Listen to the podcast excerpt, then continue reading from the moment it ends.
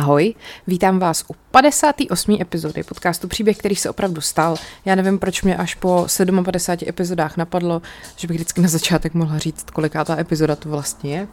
Nevadí, jdem dál. Uh, děkuji vám všem, co jste mi poslali tipy na témata, uh, já jsem se na to ptala na Instagramu, kdybyste náhodou Instagram nesledovali, tak je to podcast Příběhy. A uh, děkuju, protože to bylo super, jakože strašně moc zajímavých témat. Pár z nich jsem už měla jako nějak v merku, že, že se jim budu věnovat, ale spoustu z nich ne, takže i takhle jsem si trošku jako udělala představu o tom, co vás nejvíc zajímá. A doufám, že se vám teda trefím do vkusu, protože jsem se rozhodla pro dnešek zpracovat největší chyby, omily, uh, takový nedorozumění a fuck-upy v lidské historii a mám takový dojem, že to není jenom na jednu epizodu. Rozhodně to teda ještě bude v bonusu a možná se tomu pověnuju ještě třeba v další epizodě, protože toho není málo, vážení přátelé. Tak a vrhneme se rovnou na to a na začátek jsem zařadila takovou spíš jako nic tragického, je to takový jako docela legrační bizar a věc, kterou třeba já jsem jako vůbec netušila. Takže jdeme na to. Uh, budu mluvit o tom, proč uh, na jedný z nejslavnějších Michelangelových soch, což je Mojžíše, jsou rohy. A proč je vlastně Mojžíš jako takovej docela často s těma rohama zobrazovaný. Jako na obrazech, uh, vlastně v knihách, sochy jsou s rohama a tak. Já jsem to teda sama několikrát viděla a nikdy mě vlastně nenapadlo o tom přemýšlet. Uh, tak teď už to budeme vědět všichni, jo, bacha. Uh, jestli jste někdy byli eh, v Římě, v bazilice svatého Petra, tak uh, byste tam viděli hrobku papeže Julia II což je, že jo, ta hrobka v těch kostelech, já jsem, my jsme teď zrovna byli mm, v tom, jak se to jmenuje, v Padově, v Itálii. A to jako není prdel, tam v tom kostele, když je ta hrobka, tak je to prostě tak obrovský, tak ozdobený, všechno je to tak jako bílý, všude sochy, teď si na tu hrobku jako můžete šáhnout, to samozřejmě znamená, že vás ten dotyčný mrtvej tam ochrání a podobně. Uh, jako to jsou fakt prostě gigantický, takový, uh, jak bych to řekla, masivy, takový, takový masivy prostě svatých.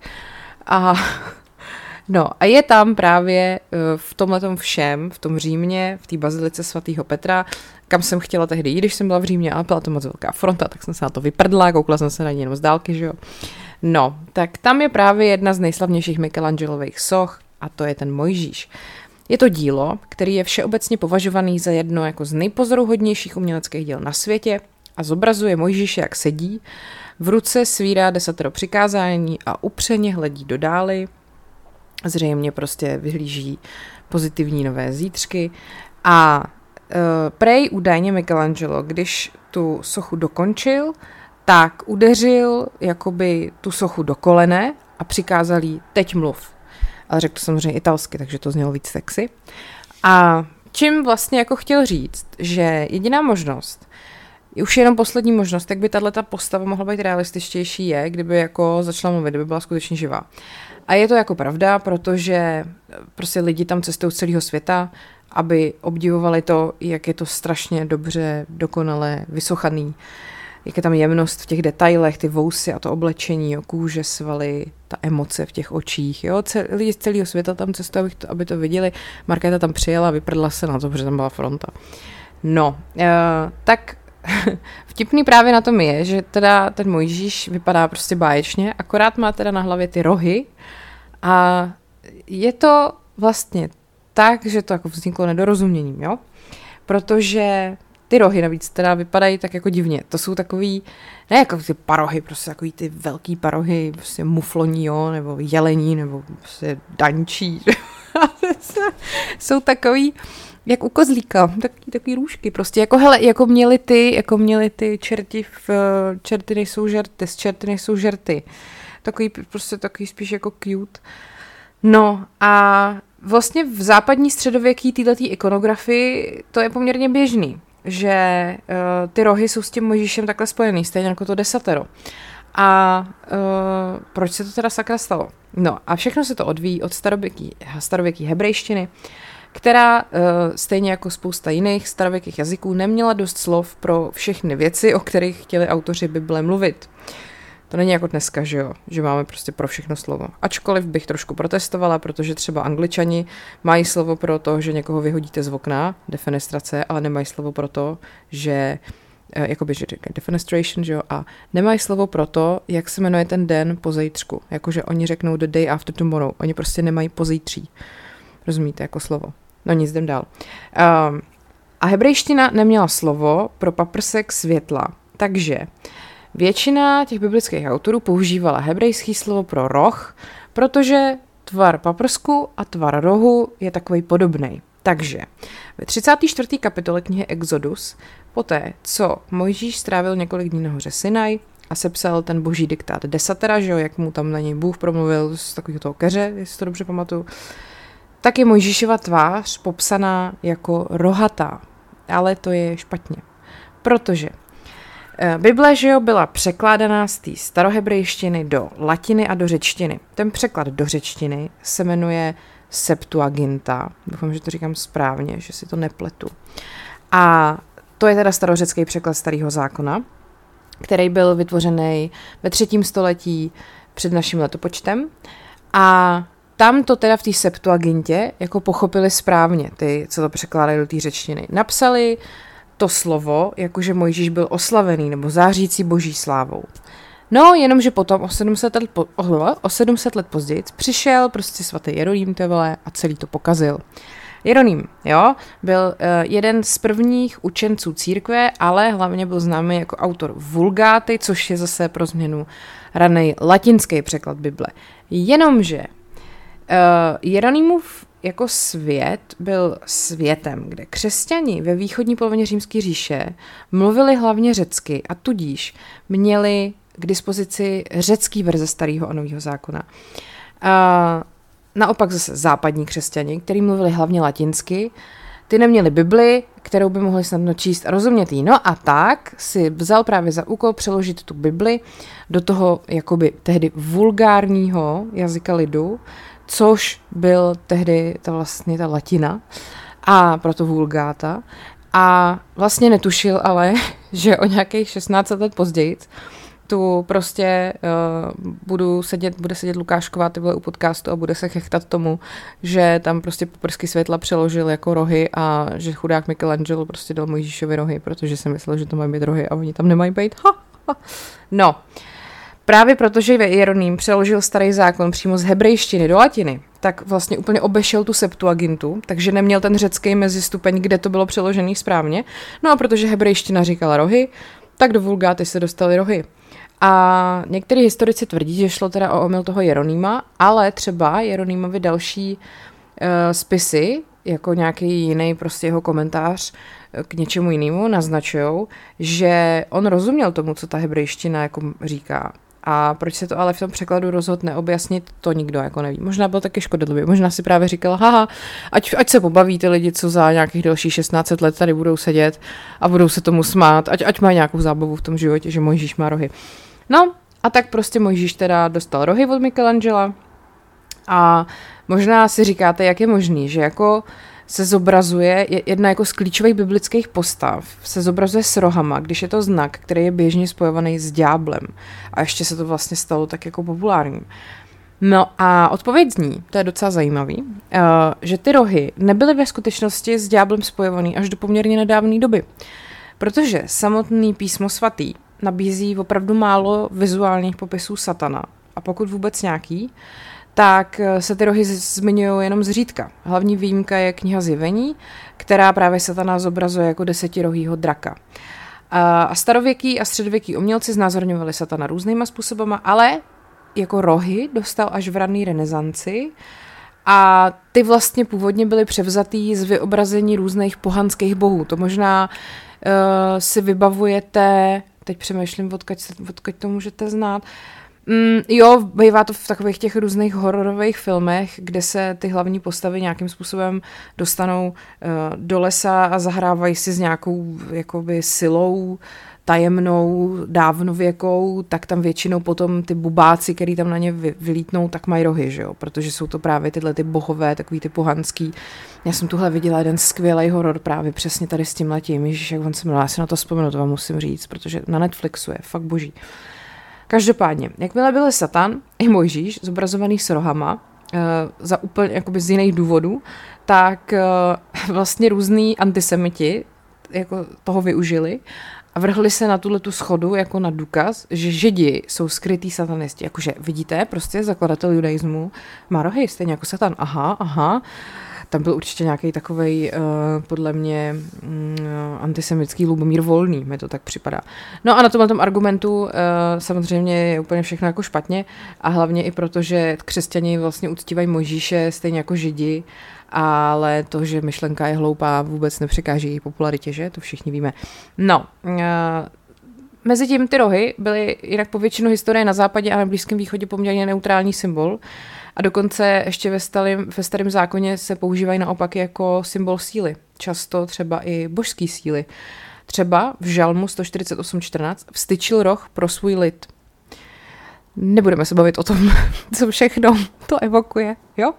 A, a zajímavý ale je, že v době, kdy Michelangelo pracoval na hrobce Julia II., tak bylo už docela všeobecně známý, že představa rohatýho Mojžíše vychází z příliš doslovného překladu. Což samozřejmě vyvolává otázku, proč se Michelangelo přesto rozhodl zobrazit svého Mojžíše s rohy. Je možný, že tak učinil prostě výhradně kvůli svýmu jako smyslu pro tradici, ale uh, některý historici vyslovili domněnku, že to byla vlastně od něj taková jako škodolibost, protože Michelangelo toho papeže Julia II., na, ně, na jehož vlastně hrobce tohle vytvářel, tak uh, ho neměl rád. Měli spolu nějaký hrozný spory, ačkoliv ten Julius byl jeho zdaleka největší jako mecenáš. Ale prej teda s tím Juliem jako nikdo nevycházel, protože to byl prej hrozný podrazák a víc ho zajímala vojenská, jako nějaká, nějaký vojenský akce, než, než teologie nebo vedení církve. Uh, Nicméně ještě zase vtipný je, že kdyby to tak opravdu bylo, že ten Michelangelo to vlastně udělal na schvál, tak by to navíc nebylo poprvé, co on takhle jako v úzovkách zakódoval nějaký opovržení papežem do svého umění, protože třeba na stropě Sixtínský kaple, že jo, což byl první jako Michelangelův projekt, který si ten Julius objednal, tak tam je cherubín, který dělá takový obscénní gesto. Uh, já vám to pak dám na, na Instagram. A pak taky Michelangela nástěná malba posledního soudu zobrazuje ústí pekla, který se otvírá přímo za oltářem. Takže to taky asi bude takovej nápadný jako fuck you. No a takže prostě Mojžíš, který za života chudák tyjo, dostal tolik jako boží slávy a tak, uh, dostal jí tolik, že jeho tvář zářila majestátem, tak dostal svoji nejtrvalejší podobiznu vytesanou s párem takových legračních dvou růžků. A částečně proto asi, že svatý Jeroným prostě byl trochu flákač neopatrný a částečně proto, že Michelangelo měl spadenu na člověka, jehož hrob prostě vytesával. Takže to je strašně vtipný. A taky je to první příběh, který se opravdu stal. A první jako legrační omyl či nedorozumění. Tak, teď půjdeme k něčemu trošku, řekněme, horšímu. A to jsou uh, čarodějnické procesy v Salemu. To asi, jako všichni víte, o čem mluvím. Myslím si, že Uh, jako upalování čarodejnic je nám všem tak nějak známý, víme, co to bylo, proč se to dělo, ale možná nevíte jako úplně ten prvotní impuls tady toho celého hnutí, protože ten byl taky vlastně takový spíš jako nedorozumění. Uh, ty čarodejnické procesy se odehrávaly teda v, kolonia- v koloniálním Massachusetts v letech dva, pardon, 1692 a 1693. Více než 200 lidí bylo tehdy obviněno z praktikování čarodejnictví nebo jako ďábelský magie. To by mě zajímalo, jestli ty ďáblové tehdy měli rohy. Ha, ha, ha. A 20 z těch uh, lidí bylo popraveno upálením. A nakonec teda ta kolonie uznala, že ty procesy byly omyl a odškodnila rodiny těch odsouzených, no ale k čemu je to dobrý, že jo? Už jim je pak asi ty vole z toho popílku neskládalo dohromady. Uh, ale příběh těchto procesů se od té doby stal takovým synonymem jako paranoje a nespravedlnosti. Tak to známe asi všichni, jako že um, když, nebo v angličtině se to hodně používá, vlastně u nás taky hon na čarodejnice, když je něco, um, když máte pocit, že někdo jako nespravedlivě je pronásledovaný, tak se to o tom říká, že jo? tak to pochází tady, tady z tohohle toho. Um, před několika staletími totiž samozřejmě praktikující křesťani a vyznavači i jiných náboženství jako pevně věřili, že ďábel může uh, třeba jako lidem dát moc výměnou za nějakou jejich lojalitu. jako upsat duši ďáblu, že jo? A může to dělat v podobě čarodejnice. Od roku 13 do konce 16. století se Evropou právě šířilo tohleto čarodějnické šílenství a desetitisíce údajných čarodejnic, většinou žen, samozřejmě, samozřejmě, uh, bylo popraveno. A ačkoliv vlastně ty salemský procesy probíhaly už v době, kdy to evropské šílenství doznívalo, tak uh, ten počátek není jako v tom evropském šílenství, ale má jako ten Salem má svůj vlastní právě. Ještě to, tomu dám trošku kontext. V roce 1689 zahájili angličtí panovníci Vilém a Marie válku s Francií v amerických koloních. A kolonistům to bylo známé jako válka krále Viléma a ta spustošila oblast na severu státu New York, v Novém Skotsku a Quebecu a poslala uprchlíky do hrabství Essex a konkrétně do vesnice Salem v kolonii Massachusettský záliv. Jo? Uh, tak a přesídlenci právě uh, se těm salemským moc jako nelíbili, že jo, protože jako jim brali zdroje jejich obživy a pro, prohlubilo to takovou existující už jako rivalitu mezi těma rodinama, který měli jako vazby na, na to bohatství toho přístavu salemského i těma, který byli jako závislí na tom zemědělství. Takže se vlastně ty spory rozhořely kvůli tomuhle. A pak taky kvůli reverendovi, který se jmenoval Samuel Peris, který se v roce 1689 stal prvním vysvěceným duchovním ve vesnici Selem a byl neoblíbený právě kvůli tomu, že byl jako takovej mm, chamtivej a nepříjemný.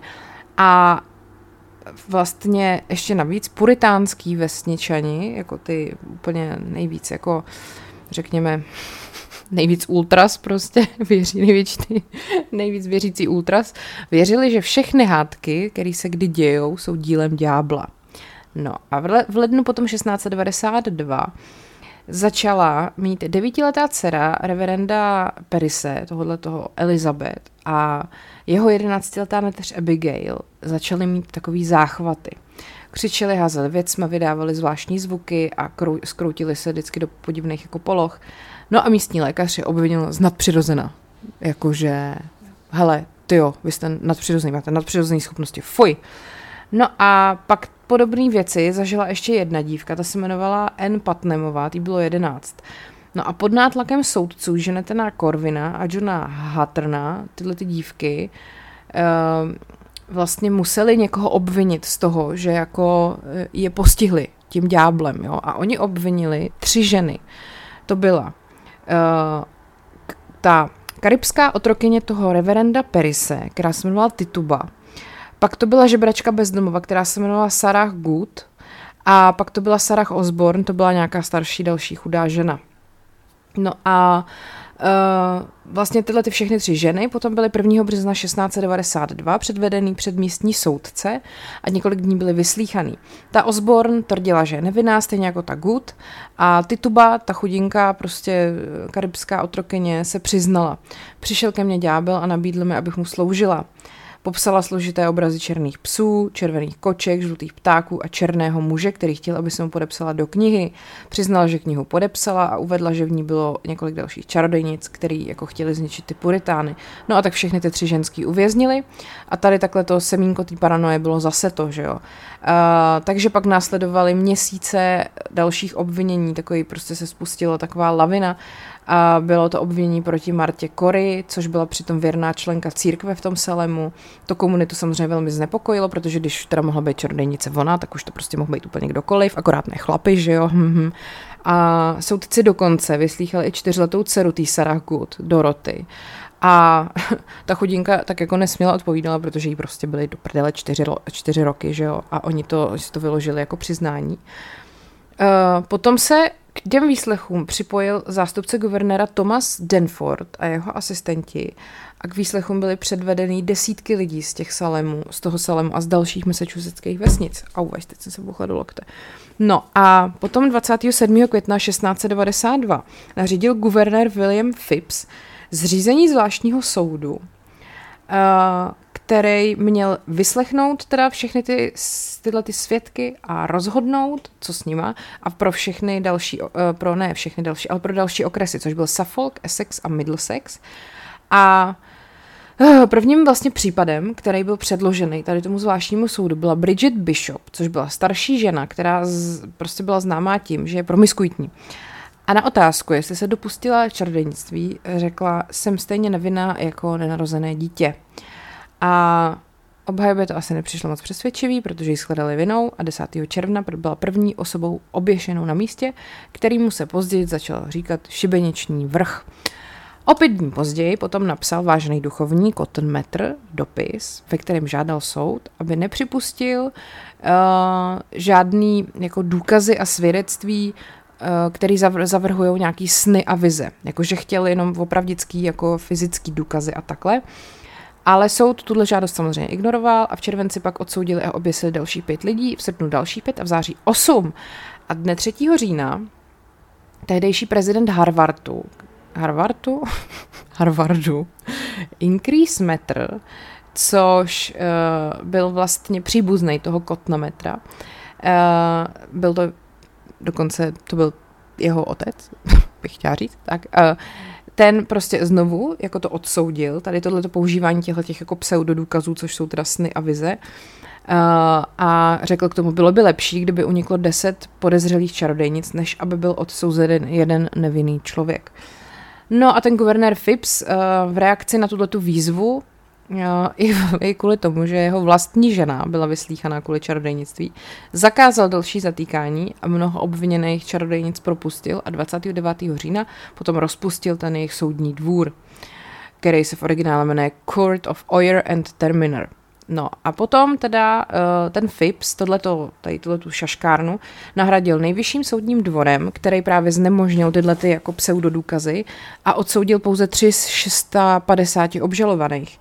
A pak omilostnil i všechny, kteří byli do května 19, 1693 ve vězení, z toho čarodejnictví obviněný, ale bohužel škody byly napáchané. Že jo? Na šibeničním vrchu bylo oběšeno prostě 19 lidí, jedna 70-letý muž byl ubitý k smrti těžkýma kamenama, několik lidí zemřelo ve vězení a celkem bylo z provozování ďábelský magie obviněno téměř 200 osob. No a po těch procesech a popravách potom ty mnozí zúčastnění veřejně přiznali omyl a vinu a 14. ledna 1697 potom nařídil generální soud den půstu a zpytování duší kvůli salemské tragédii. V roce 1702 potom prohlásil soud ty procesy za nezákonný a v roce 1711 potom přijala ta kolonie zákon, který obnovil práva a dobrý jméno obviněných a přiznal 600 liber od škodného jejich dědicům. Ale až v roce 1957, to znamená o víc než 250 let později, se Massachusetts oficiálně omluvil za ty události z roku 1692. Dobrý den, pamatujete takový to, jak se stalo tehdy před 300 let? Jo, nepamatujete, vy už jste mrtví všichni. Hm, to nevahale, tak sorry, nás to mrzí. No, eh, ve 20. století potom samozřejmě byli všichni jako umělci i vědci, furt jako fascinovaný těma salemskýma čarodejnickýma procesama. Dramatik Arthur Miller, tady ten příběh uh, vzkřísil ve své hře The Crucible z roku 1953, v níž teda použil ty procesy čarodejnické jako takovou alegorii na paranoju mekartismu, 50. letech 20. století. Já mám pocit, že jsem o McCarthyismu mluvila v bonusu. To byla taková doba, kdy jako tady se uh, komunisti báli imperialistů, tak imperialisti v Americe se báli komunistů a báli se jich tak moc, že si mysleli, že všichni jsou komunistický agenti a ve velkým jako ty podezřelí lidi, kteří třeba fakt nic neudělali, jako zavírali a největší, uh, největšího vrcholu v vozovkách to dosáhlo uh, odsouzením ke smrti manželů Rosenbergových to, když tak myslím v bonusu to mám, tak kdyby vás tohle zajímalo, je to docela zajímavý v tom, že člověk si říká, jak komunisti jsou svině a komunismus je svinstvo, což je samozřejmě pravda, ale teda i na druhé straně oceánu jako se lidi báli, že někdo přijde a obviní je třeba z něčeho, co prostě nikdy neudělali. No, Kromě toho taky byla vytvořená řada hypotéz, které vysvětlují třeba podivný chování, k němuž právě v tom Salemu v tom roce 1692 došlo. Jako je dokonce jedna fakt studie, kterou v roce 1976 publikovala v časopise Science psycholožka Linda Keporail. A ta vinila z těch, jak vlastně, eh, jak měly ty holky, nějaký ty záchvaty a jako nějaký ty mm, křeče a takovýhle věci, tak eh, si myslí, že to je kvůli houbě, která se vyskytuje v žitě, pšenici a dalších opilných travinách. Taková ta plíseň, námil se tomu říká, že jo. Že toxikolové tvrdí, že konzumace potravin, které právě jsou kontaminované tím námilem, může vést k svalovým křečím, ke zvracení, k bludům a k halucinacím. A navíc se mu daří té houbě nebo té plísni v teplém a vlhkém podnebí, což dost jako odpovídá těm bažinatým loukám u toho Salemu, kde vlastně to žito v jarních a letních měsících bylo základní obilí. Tak, takže takhle, to byl druhý příběh, který se opravdu stal. Já mám pocit, že dneska hrozně frčím. Uh, no a ještě teda, abych to dokončila, v srpnu 92 u příležitosti 300. výročí procesu věnoval nositel Nobelovy ceny Elie Wiesel v Salemu památník čarodějnických procesů. Uh, a taky se tam nacházejí originály soudních dokumentů a je tam samozřejmě i uh, muzeum, nejnavštěvovanější atrakce města, Salem Witch Museum, že jo? a to samozřejmě svědčí o tom, že uh, té veřejnosti se to dost líbí, ta hysterie z toho roku 1692. No, tak, takže tohle je konec druhého příběhu, který se opravdu stal. No a teď jdeme k něčemu, co už je teda úplně jako smutný, tragický. E, já nevím, jestli se mám považovat za ignoranta, ale já jsem o této jako tragédii e, nikdy neslyšela do teďka. Jo? A přitom to se to nestalo tak dávno a ty následky jsou příšerný a jako trvají až do dnes. A chci mluvit o úniku e, plynu v Bopálu, což je v Indii. Uh, pojďme trošku jako do kontextu zase. Továrna, já nevím, jak to mám číst, UCIL, UCIL, prostě zkratka, byla postavená v roce šede, ach jo, 1969 a měl se v ní vyrábět pesticid s názvem Sevin, což je nějaká jenom obchodní značka. A teď jako budu se tady snažit mluvit o nějakých chemických prvcích, tak když tak se omlouvám, jestli to říkám blbě, ještě to přeložený z angličtiny, takže tuplem úplně jako špatný. Ehm, ten sevin, ten pesticid se má vyrobit za použití metylisokianátu, doufám, že to existuje. A ten je ale jako meziprodukt. Jo, to, to si pamatuju z chemie, že prostě něco vyrábíte z něčeho a něco tam jako tak mimochodem vznikne a toho pot, potom třeba se musíme zbavit nějakým způsobem. No a tenhle ten uh, chemický proces, který se v tom bopálovském závodě používal, uh, kdy teda vznikalo to, budeme tomu říkat MIC, ten metylisokianát, uh, ten meziprodukt se pak jako používal i jinak, jakože nějaká jiná společnost, Bayer, to používala v chemickém závodě v západní Virginii ve Spojených státech. No a potom na začátku 80. let 20. století ta poptávka po těch pesticidech poklesla, ale výroba přesto pokračovala, což vedlo k tomu, že ten nepoužitý MIC se tam nahromadil do velkých zásob v té továrně, v tom Bopálu. No a v roce 1976 si dva místní odborové svazy stěžovaly na znečištění v tom závodě a potom v roce 1981 byl eh, tady tou látkou postříkaný pracovník, eh, který prováděl údržbu potrubí v závodě. On si v panice sundal plynovou masku a vdechl velkého množství toho jedovatého plynu, který teda, pardon, zase, abych nekecela, tak eh, to byl zase ten plyn, jehož reakcí se tady vzniká tohleto MIC. No to je jedno, prostě nějaký bordel tam unik a on se toho nadechal a za 72 hodin zemřel. No a po těchto událostech potom začal novinář Rai Kumar Kesvany eh, vyšetřovat, jako co se tam vlastně do prčic děje a svoje zjištění pak zveřejnil v bopálských místních novinách Rapat a tam jako vyzval lidi, probuďte se, obyvatele Bopálu, jste jako na, v ústí, nebo u ústí sopky, jo, jakože jste prostě blízko sopky a ona brzo vybouchne. Mm, v lednu 82 potom bylo úniku tady tohohle plynu vystaveno 24 dělníků, všichni byli hospitalizovaní a nikdo z nich neměl nařízeno nosit ochranné pomůcky prostě. O měsíc později, v únoru 1982, potom bylo únikem tady toho MIC zasaženo 18 pracovníků a v roce srpnu 82 potom jeden chemický inženýr se dostal s kapalným MIC do styku a mělo to za následek popáleniny na 30% jeho těla. Pak uh, tam došlo znova k úniku, ale furt to byly jako jednotky lidí, který v fozovkách jenom, který tím byly nějak vystavený a který bohužel uh, měli potom nějaké následky. No a nebyl to jenom to MIC, co tam unikalo. Unikal tam chlor, unikal tam monometylamin, já to říkám, jako kdybych přesně věděla, co to je, že jo. Nebo třeba tetrachlormetan, jo, a někdy kombinace, znáte to, víme všichni. No a tam se totiž nacházely v tom, eh, v té fabrice tři podzemní nádrže, kde se právě skladoval ten kapalný MIC a to mělo objem dohromady 68 tisíc litrů, což není málo. A ten velký únik, ten katastrofální, se odhrál v prosinci 84. A v těch měsících před tím únikem probíhala uh, výroba tohohle toho MIC a ten se právě plnil do těch nádrží. No a nějaký předpisy stanovily, že žádná z těch nádrží nesmí být naplněna víc než 50, z 50%. A navíc ty nádrže byly natlakovaný nějakým dusíkem, což potom umožňovalo, že ten MIC se z té nádrže mohl odčerpávat a navíc to udržovalo nečistoty a vlhkost mimo ty nádrže. Jo? Jako, pojďme dělat, že víme, proč to celé funguje, tak jak to funguje. No, jenomže koncem října 84 jedna z těch tří nádrží uh, se nějak jako rozbila a už nedokázala zadržovat právě většinu tlaku toho dusíku, což znamenalo, že to MIC v tom uh, nešlo jako odčerpat pryč, Jenomže ona už obsahovala v té době 42 tun toho kapalního MIC. Přitom maximum, který měla obsahovat, bylo 30. Takže když tady ta porucha se jako stala, tak v tom závodě se ta výroba zastavila a ty části závodu byly odstaveny kvůli té údržbě.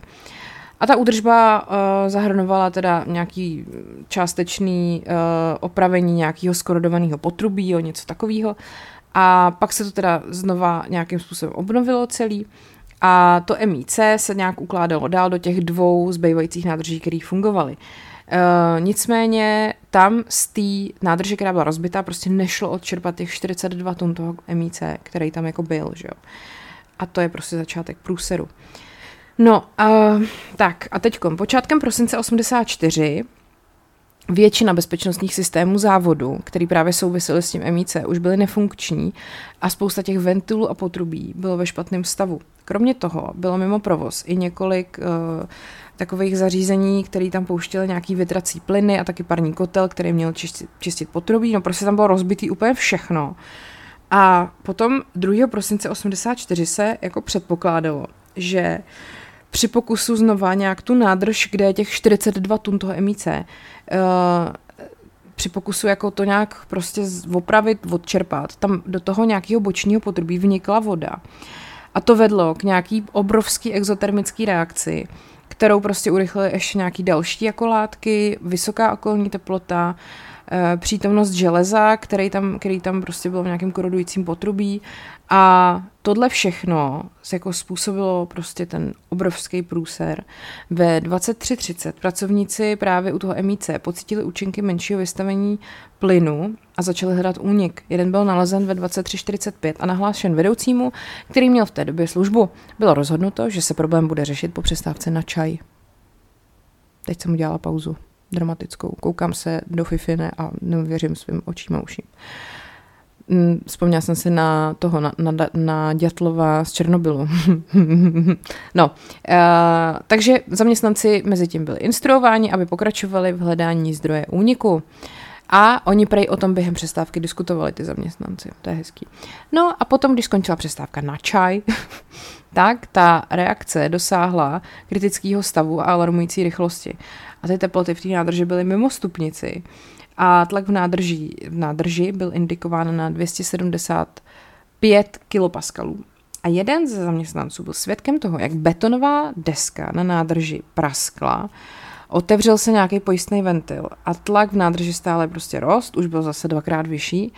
A to i přesto, že už jako zkoušeli vypouštět toho, nebo že už jako se i vypouštěl ven ten toxický plyn jako normálně do vzduchu.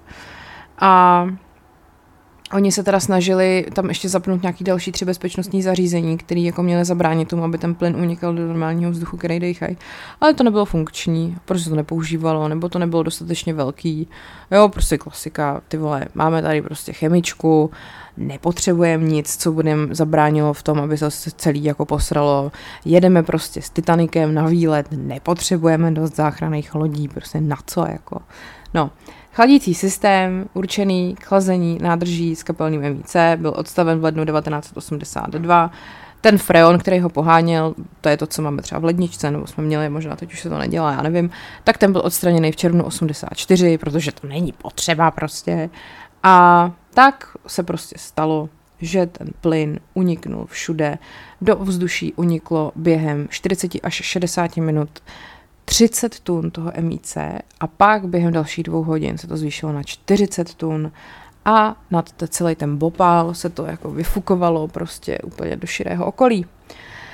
Poplašný systém závodu se spustil ve 12.50 a samozřejmě, že v tu chvíli už ta koncentrace toho plynu v tom závodě a jeho okolí byla velmi těžce snesitelná. A aktivace systému teda pak spustila nějaký poplašný sirény, jedna se rozezněla uprostřed toho závodu a druhá směřovala ven. A e, takže mm, naštěstí uh, ta veřejná siréna, ne teda naštěstí, na neštěstí, se ta veřejná siréna krátce jako rozezněla a pak ji rychle, rychle někdo vypnul, protože uh, postup společnosti jako by předepisoval, že se nemá jako plašit veřejnost v okolí továrny kvůli drobným únikům. Takže dobře. No a bopálský policejní superintendant byl potom telefonicky informovaný, jakože že teda obyvatelé čtvrti Chola, nevím, jak se to čte, Čola, asi dva kilometry od továrny, prchají před únikem plynu. A e, potom, jako když volal do té továrny, tak tam mu řekli, že samozřejmě všechno je v pořádku. Not great, not terrible, znáte to. Říkali mu taky, že neví prostě, co se stalo. A jak tam došlo k té včasné výměně informací mezi teda těma úřadama a tou továrnou, tak v té městské nemocnici nejdřív jako bylo řečeno, že ten únik plynu je zřejmě čpavek a pak teda dostali aktualizovanou zprávu, že se jedná o to MIC, jenomže ty zaměstnanci nemocnice o tomhle tom nikdy neslyšeli a neměli na to protilátku a vůbec jako nevěděli, co s tím tím doprčic mají dělat. No a takže O 15 minut, o další 15 minut později se na delší dobu rozezněla veřejná sirena elektrárny a pak přišel zaměstnanec té továrny na policejní dispečing, aby teda informoval o úniku a pak taky o tom, že ten únik ale už ucpali. Takže uh, ty lidi, kteří vlastně byli vystaveni tomu působení toho plynu, se o tom úniku dozvěděli jenom díky tomu, že to na, spíš kvůli tomu, že to na ně začalo působit. A nebo kvůli tomu, že otevřeli dveře že jo, do bytu, aby se podívali, co se to do prčic děje. Ne proto, že by je někdo upozornil, hele, buďte doma, jako děje se tohle a tohle. Ne, oni to museli jako sami bohužel zjistit takhle na vlastní kůži doslova a vlastně jim nikdo neřekl, aby se někde ukryli, jo. Uh, no, uh, teďko, jo, co se vlastně vám stane, když se tohle toho nadecháte. Uh, prvotní účinky té expozice tady tomu MIC byly kašel, silný podráždění očí a pocit dušení, pálení v dýchacích cestách, dušnost, bolesti žaludku a zvracení. Um, lidi jako samozřejmě utíkali pryč, ale bohužel ty, co byli venku, se nadechali, samozřejmě víc než ty, co třeba se schovali do auta. Potom je hrozný, že v tomhle byly mnohem víc ohrožený a postižený děti a lidi v nižšího vzrůstu, protože uh, ten plynej, tenhle ten MIC má přibližně dvakrát vyšší hodnotu než vzduch, takže v otevřeném prostředí padá k zemi. Takže prostě pokud jste níž k zemi, tak vás to zasáhne víc. To je teda moc hezký. No a do následujícího rána zemřeli tisíce lidí. Hlavníma příčinama úmrtí bylo udušení, kolaps oběhu, prostě otok plic a potom vlastně nálezy při těch pitvách odhalily změny jako nejen na plicích, ale taky edém mozku, nekrozu, ledvin, tukovou degeneraci jater, jo, prostě a to se třeba fakt stalo jako během prostě deseti hodin těm lidem, to je šílený. Uh, zvýšila se o 300% uh, eh, jakoby podíl novorozenců narozených jako mrtvých a taky o 200% novorozenecká umrtnost, což je šílený. Uh, No a na za, vlastně pak se jako simuloval uh, ten oblak plynu, který jako, nebo jako pohyb toho oblaku plynu a taky jako jeho obsah a měl v něm být taky chloroform, dichlormetan, chlorovodík, metylamin, dimetylamin, trimetylamin a oxid uhličitý a tohle všechno se nějak prostě spojilo. Tohle všechno byly materiály ve směs jako hustší než vzduch, takže to fakt se drželo při zemi a šířilo se to jeho východním směrem a ovlivňovalo to i další jako blízké obce.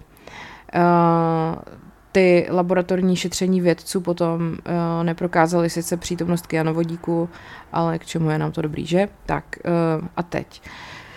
Poté, jako už jsme v podstatě v současnosti, ty průzkumy provedený skupinama uh, týhletý, jakoby týhletý katastrofy, ještě jinak, co říkám blbost, ne, průzkumy provedený skupinama katastrofy. Průzkumy provedený uh, skupinama, které se zabývaly touhle katastrofou, ukázaly, že uh, jakoby ten, ten toxický odpad, který prostě obsahuje celkem šest organických látek, který zakazuje OSN pro jejich velmi jako jedovatý vliv na životní prostředí a lidský zdraví, se dostal do 42 oblastí v Bopálu a šířil se dál. Uh, ta situace jako na tom je strašný, že do dneška se tam z následkama té situace ty lidi potýkají, jo? že se rodí děti druhý i třetí generace s tím jako s následkama prostě.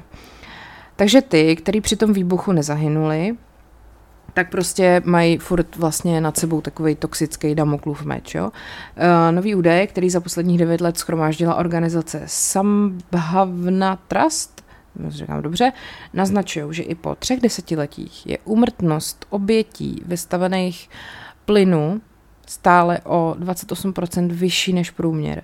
A dvakrát častěji ty lidi umírají na rakovinu, na onemocnění plic a tuberkulózu, třikrát častěji na onemocnění ledvin a prostě celkově o 63% častěji jsou nemocný. Uh, údaje organizace rovněž taky upozorňují na skutečnost, že za poslední tři roky byla téměř čtvrtině obětí vystavených plynů diagnostikovaná nedostatečná činnost štítný žlázy, což má samozřejmě další jako spoustu zdravotních dopadů. Uh, Úřady taky naznačují, že ten výbuch měl velmi nepříznivý vliv na ženy, které byly vystaveny tomu působení toho plynu a pak taky samozřejmě na děti starý několik dní a že to způsobilo vysoký počet případů neplodnosti, porodů mrtvých dětí, potratů, předčasné menopauzy nebo jim to zničilo menstruační cykly. A kromě toho, v důsledku toho je spousta žen v Bopálu vlastně je opustili manželé, který se domnívají, že ty ženy nejsou schopny plnit rodinné povinnosti, které se od nich očekávají. No. E, nejvíce však e, lidi v Bopálu bohužel pro následují trvalé následky pro pro druhou a třetí generaci, to znamená lidi, kteří to třeba nezažili, a pak i pro ty, kteří se ještě nenarodili. Dětský centrum Chingary, který bylo právě zřízený pro děti narozený se zdravotním postižením v důsledku této katastrofy, eviduje víc než tisíc dětí, z nichž většina trpí dětskou mozkovou obrnou, svalovou dystrofí, autismem, mentálním postižením a různými poruchama učení. To je strašlivé dědictví Bopálu. Všechny tyto děti se narodily rodičům nebo dokonce prarodičům, kteří se v tu noc dostali do kontaktu s plynem. Řekla k tomu zakladatelka centra Rashida B. Eh, situace se zhoršuje, nikoli zlepšuje. Vidíme stále více dětí druhé a třetí generace, které se rodí s takovým postižením a přicházejí sem. Bopálská tragédie se nezastavila. No a aktivisti tady v této oblasti tvrdí, že ze strany indické vlády dochází samozřejmě k záměrnému potlačování jakýkoliv výzkumu, který by prokázal to dlouhodobý jako genetický poškození způsobený výbuchem toho plynu, asi aby chránili ty zúčastněné korporace. Uh, prokázání trvalých škod způsobených expozicí plynu by mohlo mít pro společnost Union, Union Carbide a jejího vlastníka Dow Chemicals, který v roce 2001 převzal tu vlastnictví té společnosti, jako závažné důsledky samozřejmě, protože by třeba ty lidi chudáci jako chtěli nějaký očkodnění, ty vole. No, uh, probíhalo taky soudní řízení, který bylo zahájený v roce 2010 a v něm se jako snažili právě vyřešit tady to očkodnění obětí z Bopálu. No a třeba jedna z nedávných studií uh, zjistila, že v letech 2016 až 17 mělo 9% dětí narozených matkám vystaveným plynu vrozený vady, ve srovnání s jenom 1,3% dětí, kterých se narodili matkám bez té expozice. A dokonce potom ale uh, tady tenhle ten, jako prostě to zdiskreditovali, jako že to prostě není pravda. Uh, nezveřejnili tu studii a řekli, že takhle to není. Uh, Vláda od počátku chránila korporaci na úkor lidských životů, říká Satinaš Sarangi, zakladatel organizace Sambanva Trust, právě která má tu lékařskou kliniku, která ošetřuje ty oběti. Ten Sarangi založil tu kliniku poté, co ho právě několik událostí přesvědčilo, že ta vláda prostě na ty lidi sere, že jim neposkytne žádnou jako správnou léčbu ani informace ve snaze jako zamaskovat trvalý rozsah té tragédie a ani dneska v těch vládních nemocnicích lékaři nepřiznají, že jestli nemoci nebo postižení obětí souvisí s tím plynem. Takže to je prostě děsivý. Teď tady jako příklad, jo. Dva vnuci Omvaty Jadavové, kteří se narodili matce a otci, kteří byli oba vystaveni působení plynu, patří mezi druhou generaci obětí popálu. Když vejde do chatrče, kde 21-letý Jikas a 19-letý Aman leží vedle sebe na podlaze, na růžové tkané rohoži, zhroutí se. Oba se narodili těžce postižení mozkovou obrnou, osvalovou dystrofí a závažnost jejich stavu je na nich vidět. Nemohou chodit, mluvit ani jíst bez cizí pomoci. Jejich křehké končetiny se rozkládají v nepří... se ne, skládají do nepříjemných, do nepřirozených úhlů, sakra. Jejich babička sedí mezi nimi, hladí je po hlavách a jemně jim šeptá do uší. Při pohledu na chlapce eh, ten jejich otec gestikuluje, je tohle život? Ptá se a zuřivě si utírá slzy.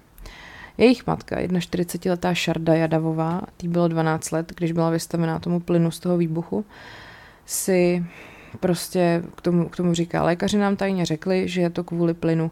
Jsou to dospělí muži, měli by stát bok po boku s otcem, ale podívejte se na ně.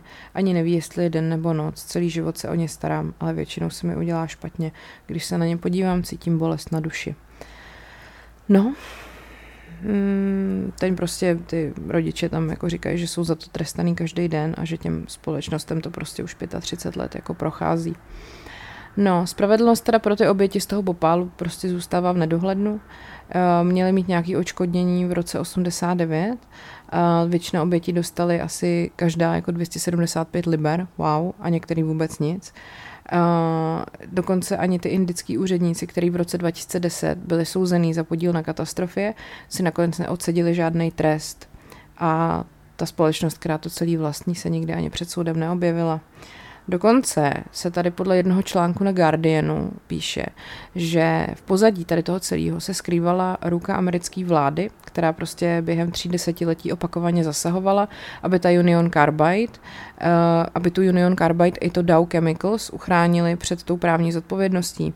Takže uh, když byla třeba uh, v roce 2003 do USA vyslaná žádost, aby vydali generálního ředitele Union Carbide Warrena Andersona, jako aby ho vydali do Indie k soudnímu řízení, tak eh, z e-mailů, který byly zveřejněný, eh, vyplývá, že ministr, tehdejší ministr zahraničí Colin Powell a představitelé ministerstva zahraničí zdůrazňovali, že jako důležitost této otázky pro americkou podnikatelskou komunitu a jako samozřejmě ty představitelé z toho Union Carbide chodili na ministerstvo zahraničí americký, no a pak nakonec prostě tu žádost o vydání jako samozřejmě zamítli. Takže ten člověk nikdy souzený nebyl. Uh, taky samozřejmě uh, takhle to se toho týkaly nějaký maily zveřejněný v rámci Wikileaks. Uh, z toho vyplývá, že v roce 2010, když indická vláda prosazovala znovu otevření dohody o očkodnění obětí z Bopálu, se Robert Hormec, který působil jako náměstek ministra zahraničí prezidenta Obamy pro hospodářský růst, energetiku a životní prostředí, sešel s tehdejším ministrem indické vlády Montekem Aluvaila, aby mu řekl, že znovu otevření dohody by vypadalo opravdu špatně. A takže jako dokumenty toho ministerstva zahraničí taky odhalují, že prezident Barack Obama se při své návštěvě Indie v roce 2010 naschvál nesetkal s nevládními organizacemi, které se zabývají tím bopálem, z obavy, že by rozmíchal ten problém a že klíčovým cílem návštěvy bylo naopak zdůraznit, jak podporuje podnikání společnosti Dow Chemicals v Indii.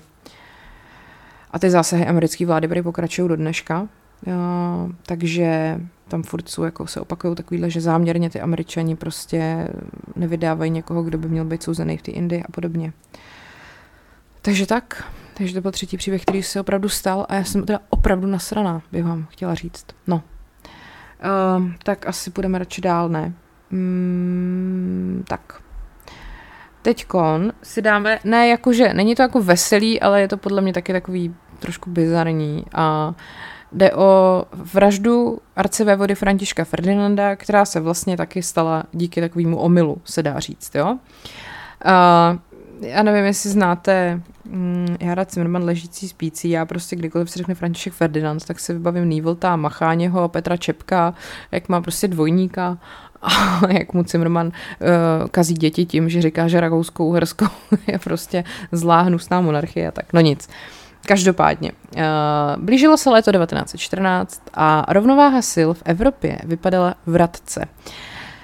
Vlastně k tomu, aby vypukla válka, stačila jedna jediná krize, což bylo právě to zavraždění toho arcivévody Františka Ferdinanda, což byl následník rakousko-uherského trůnu, a e, teda zavraždili jeho a jeho manželku Žofii Chodkovou a zavraždili mladý bosensko-srbský nacionalista v Sarajevu Gabri- Gavrilo Princip, to asi znáte ze školy. A tímhletím to byla taková jako poslední kapka, která prostě rozjela první světovou válku a šest velmocí na kontinentu se dostalo do té války, která prostě spustošila ten kontinent a zabila přibližně 17 milionů vojáků civilistů. A přitom přes jako veškerý historický význam samozřejmě k té smrti toho Františka a té Žofie vůbec nemuselo dojít, kdyby nedošlo k takovému jednomu blbýmu rozhodnutí a jedný blbý zatáčce s autem. Jakože fakt. Takže, proč byl vůbec František Ferdinand v Sarajevu? Arcivévoda František Ferdinand byl nejen následníkem trůnu svého strýce, ale právě byl taky generální inspektor rakousko-uherské armády, která se rozhodla uspořádat letní vojenské cvičení v bosenském Sarajevu. A v roce, takhle, v roce 1908 anektovalo Rakousko-Uhersko Bosnu a Hercegovinu. To se tak dřív dělalo. Tohle území naše, my si ho bereme. Tak jo, dneska to dělá Vladimír Putin, hele, tady prostě Krym je můj, čau. Znáte to. Uh, Bosna a Hercegovina byla oblast, která byla předtím pod kontrolou Osmanské říše. Osmanská říše to jsou v podstatě Turci. Bosna a Hercegovina, tam žilo hlavně slovanské obyvatelstvo, měla jako vlastní nacionalistické ambice. Ale e, pak tam bylo taky Srbsko a to jí chtělo se začlenit do celoslovenské říše. No a teď to Rakousko-Uhersko se obávalo těchto těch srbských jako nacionalistických ambicí a proto požádalo Německo o to, aby je ujistilo, že kdyby náhodou vypukla válka se Srbskem a jeho mocným spojencem Ruskem, protože Srbsko a Rusko se mají historicky rádi, mají se rádi i dneska, tak eh, to Německo, že podpoří to Rakousko-Uhersko. A Německo je o tom ujistilo a Rakousko-Uhersko se rozhodlo uspořádat v červnu 1914 právě vojenský cvičení v Sarajevu a vyslat tam následníka trůnu, aby jako na to dohlížel a chtěli tím jako demonstrovat sílu a varovat to Srbsko před další expanzí a agresí. No a teďko, uh, pro ty Srby byl zrovna ten 28. červen významným datem, protože byl to den svatého Víta, výročí srbské porážky mm, vlastně od osmanských vojsk eh, v roce od 1389 a taky vlastně Srbsko získalo Kosovo zpátky ve druhé balkánské válce. Tahle datum se vlastně mělo jako poprvé slavit kvůli tomu. A ty srbský nacionalisti považovali jako návštěvu toho Františka Ferdinanda jako v Sarajevu za strašnou jako urážku a za takový výsměch a rozhodli se, že mu to vrátí a vymysleli atentát. Ale ten první pokus o ten atentát selhal. Mm, navzdory tomu, že jako on byl varovaný, nebo ta jeho družina prostě byla varovaná, Františka Ferdinanda, že je to jako nebezpečný, že jsou tam možný nějaký teroristický útoky, tak se přijalo hodně málo oficiální bezpečnostních opatření. Oni cestovali v otevřeném autě a trasa jejich kolony přes Sarajevo byla zveřejněna s dostatečným předstihem. Velmi mi to připomíná epizodu podcastu, kde jsem mluvila o vraždě Johna Fitzgeralda Kennedyho. To myslím taky vlastně v bonusech, eh, kdyby náhodou vás to zajímalo. Tam taky vlastně, že on a Jackie jeli prostě v otevřené limuzíně, pěkně centrem toho Dallasu, prostě žádný okliky, žádný ochranky, jen si střelte. No, Uh, tak ráno 28. června se na té trase rozmístilo sedm mladých bosenských Srbů s vazbami na srbskou ultranacionalistickou skupinu Černá ruka. Na těla si připevnili výbušniny, měli nabitý revolvery a všichni byli vybaveni kyanidem, aby mohli spáchat sebevraždu, než, než budou dopadený. No a když ta kolona projížděla po Apelově nábřeží, což byla hlavní ulice vedoucí centrem toho Sarajeva, tak hodil bosenský Srb, který se jmenoval Nedělko Čabrinovič, Nedělko prostě, směrem k arcivévodovi, k arcivévodovu autu bombu. Ale řidiči se podařilo zrychlit, takže bomba zasáhla vozidlo za ním a zranila několik lidí, včetně adjutanta generála Oskara Potjorka, což byl guvernér Bosny. Ačkoliv si Čabrinovič teda pak vzal rychle kyanit a dokonce se vrhnul do nedaleký řeky, tak jed nezabral a řeka byla příliš mělká. Takže to vyhlašu nejhorším pokusem o sebevraždu v dějinách lidstva prostě. A oni ho zatkli, no. Ale teda arcivévoda se nenechal zastrašit.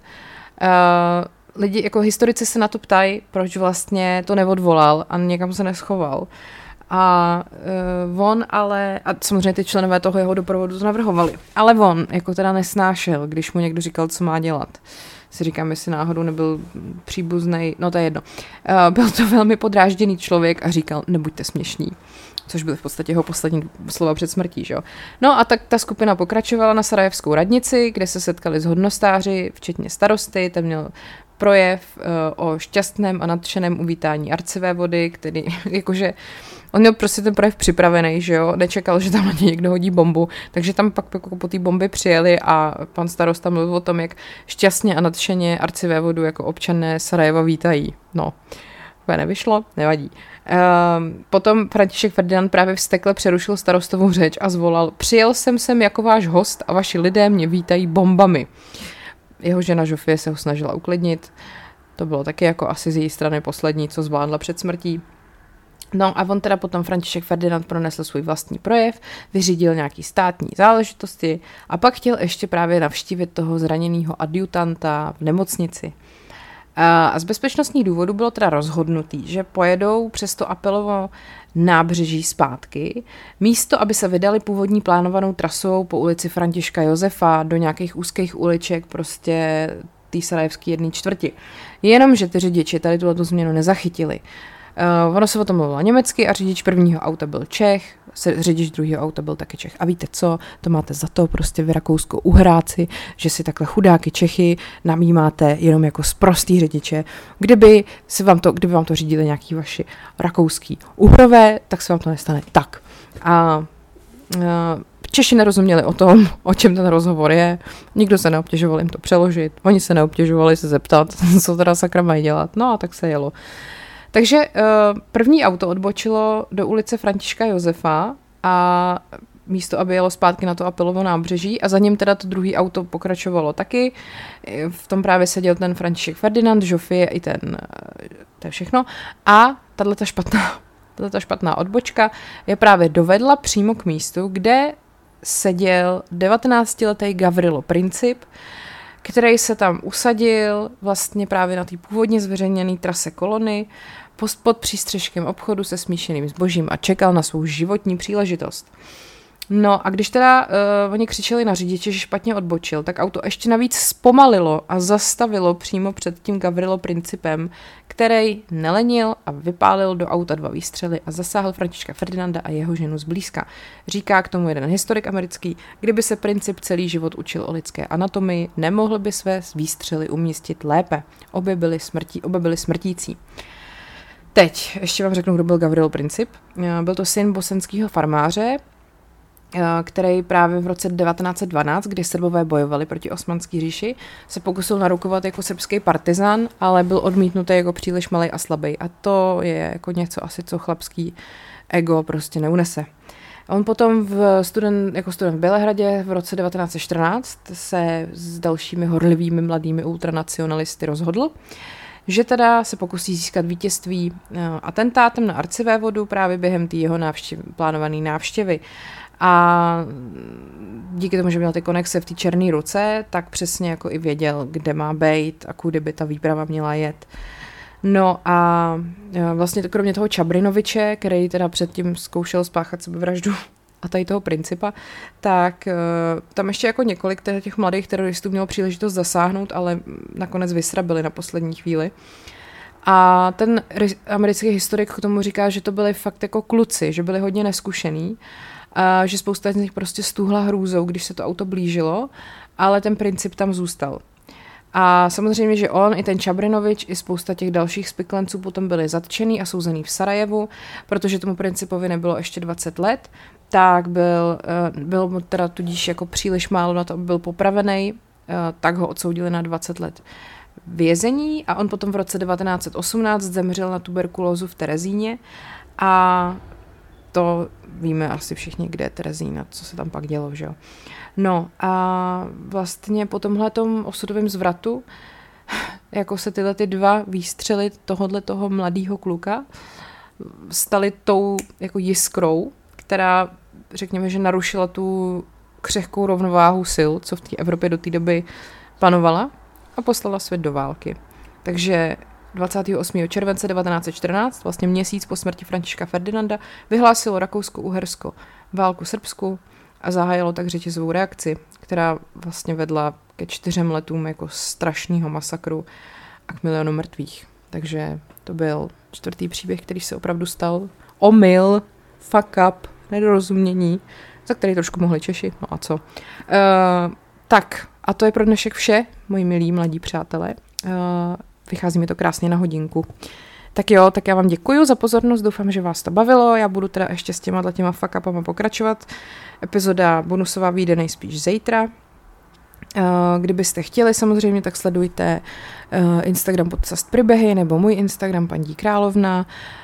Kdyby vás to náhodou zajímalo, tak teď na, na, v podcastu Mezi čtyřma očima, který najdete na You Radio Talk, vyšel se mnou takový rozhovor, i trochu o podcastu, o knížkách a tak.